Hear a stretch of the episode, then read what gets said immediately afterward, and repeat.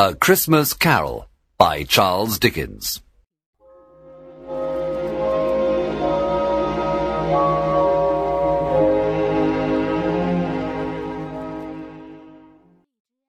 Chapter One. Scrooge. Marley was dead.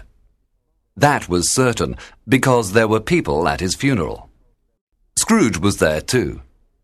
He and Marley were business partners, and he was Marley's only friend. But Scrooge looked very happy at the funeral, because on that day he made some money. Scrooge was a clever businessman. Yes, old Marley was certainly dead. But years later, his name was still there above the office door. Scrooge and Marley. That was the company's name. Sometimes people called Scrooge, Scrooge, and sometimes Marley. He always answered. It was all the same to him. Oh, but he was a mean man, Scrooge. He never spent any money, and he never gave any away. He was an old miser, and he was a cold and solitary man. The cold was inside him. You could see it in his red eyes and on his blue nose and thin white lips. You could hear it in his hard voice, and it made his office cold, especially at Christmas. Nobody ever stopped him in the street to say, "My dear Scrooge, how are you? When will you come and see me?" Children never spoke to him, and even dogs ran away from him. But Scrooge didn't care. He liked it. That was what he wanted. One Christmas Eve, Scrooge was sitting in his office. It was only three o'clock in the afternoon, but it was already dark. The weather was very cold, and there was a lot of fog. It came into the office through the windows and doors. Bob Cratchit, Scrooge's clerk, was copying letters in a dark little room, and the old man watched him carefully. Bob had a very, very small fire in his room. It was even smaller than Scrooge's, and he tried to warm his hands at the candle, but he couldn't do it.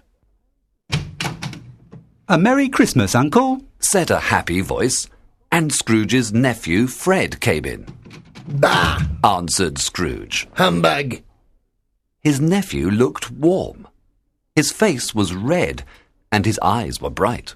"Christmas a humbug, Uncle?" he cried, surprised. "You don't mean that, I'm sure." "Yes, I do," said Scrooge. "Merry Christmas.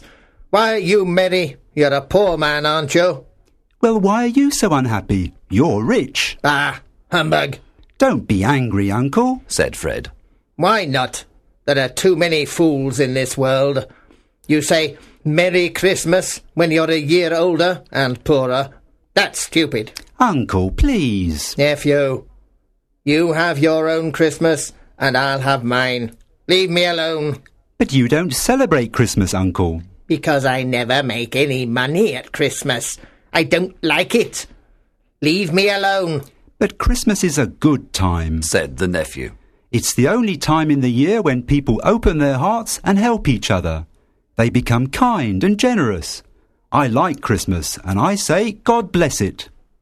The clerk in his little room clapped his hands happily and said, "Yes, that's right." "Another word from you and you'll lose your job," Scrooge said to him. "Don't be angry, Uncle.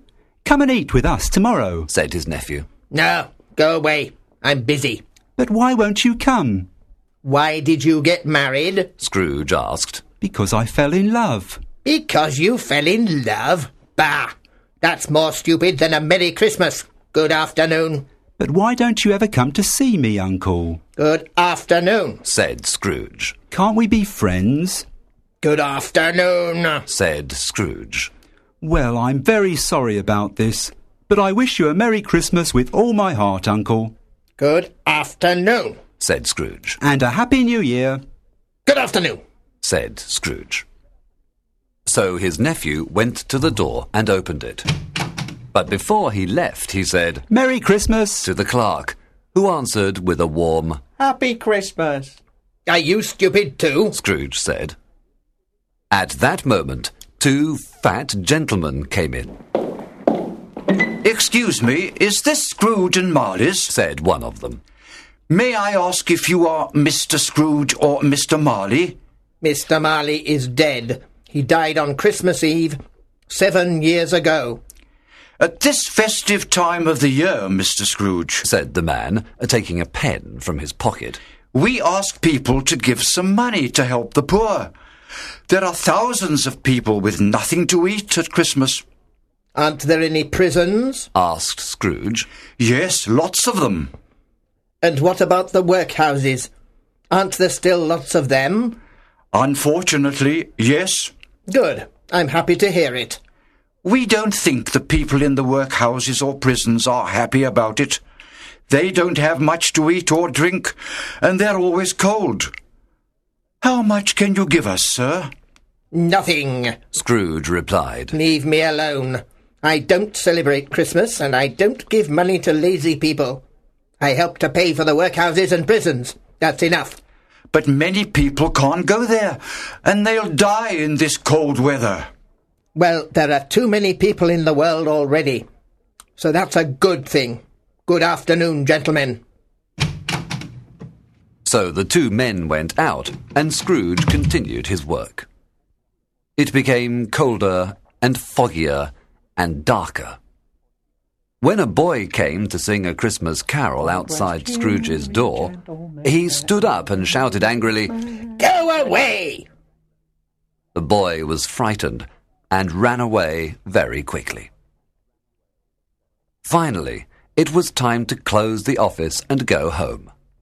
Scrooge stopped his work and put down his pen. The clerk put on his hat to go. "You want all day tomorrow, do you?" said Scrooge. "If it's all right, sir, yes." "It's not all right," Scrooge answered. "I must pay you for a day's holiday." "It's only once a year, sir." "Bah!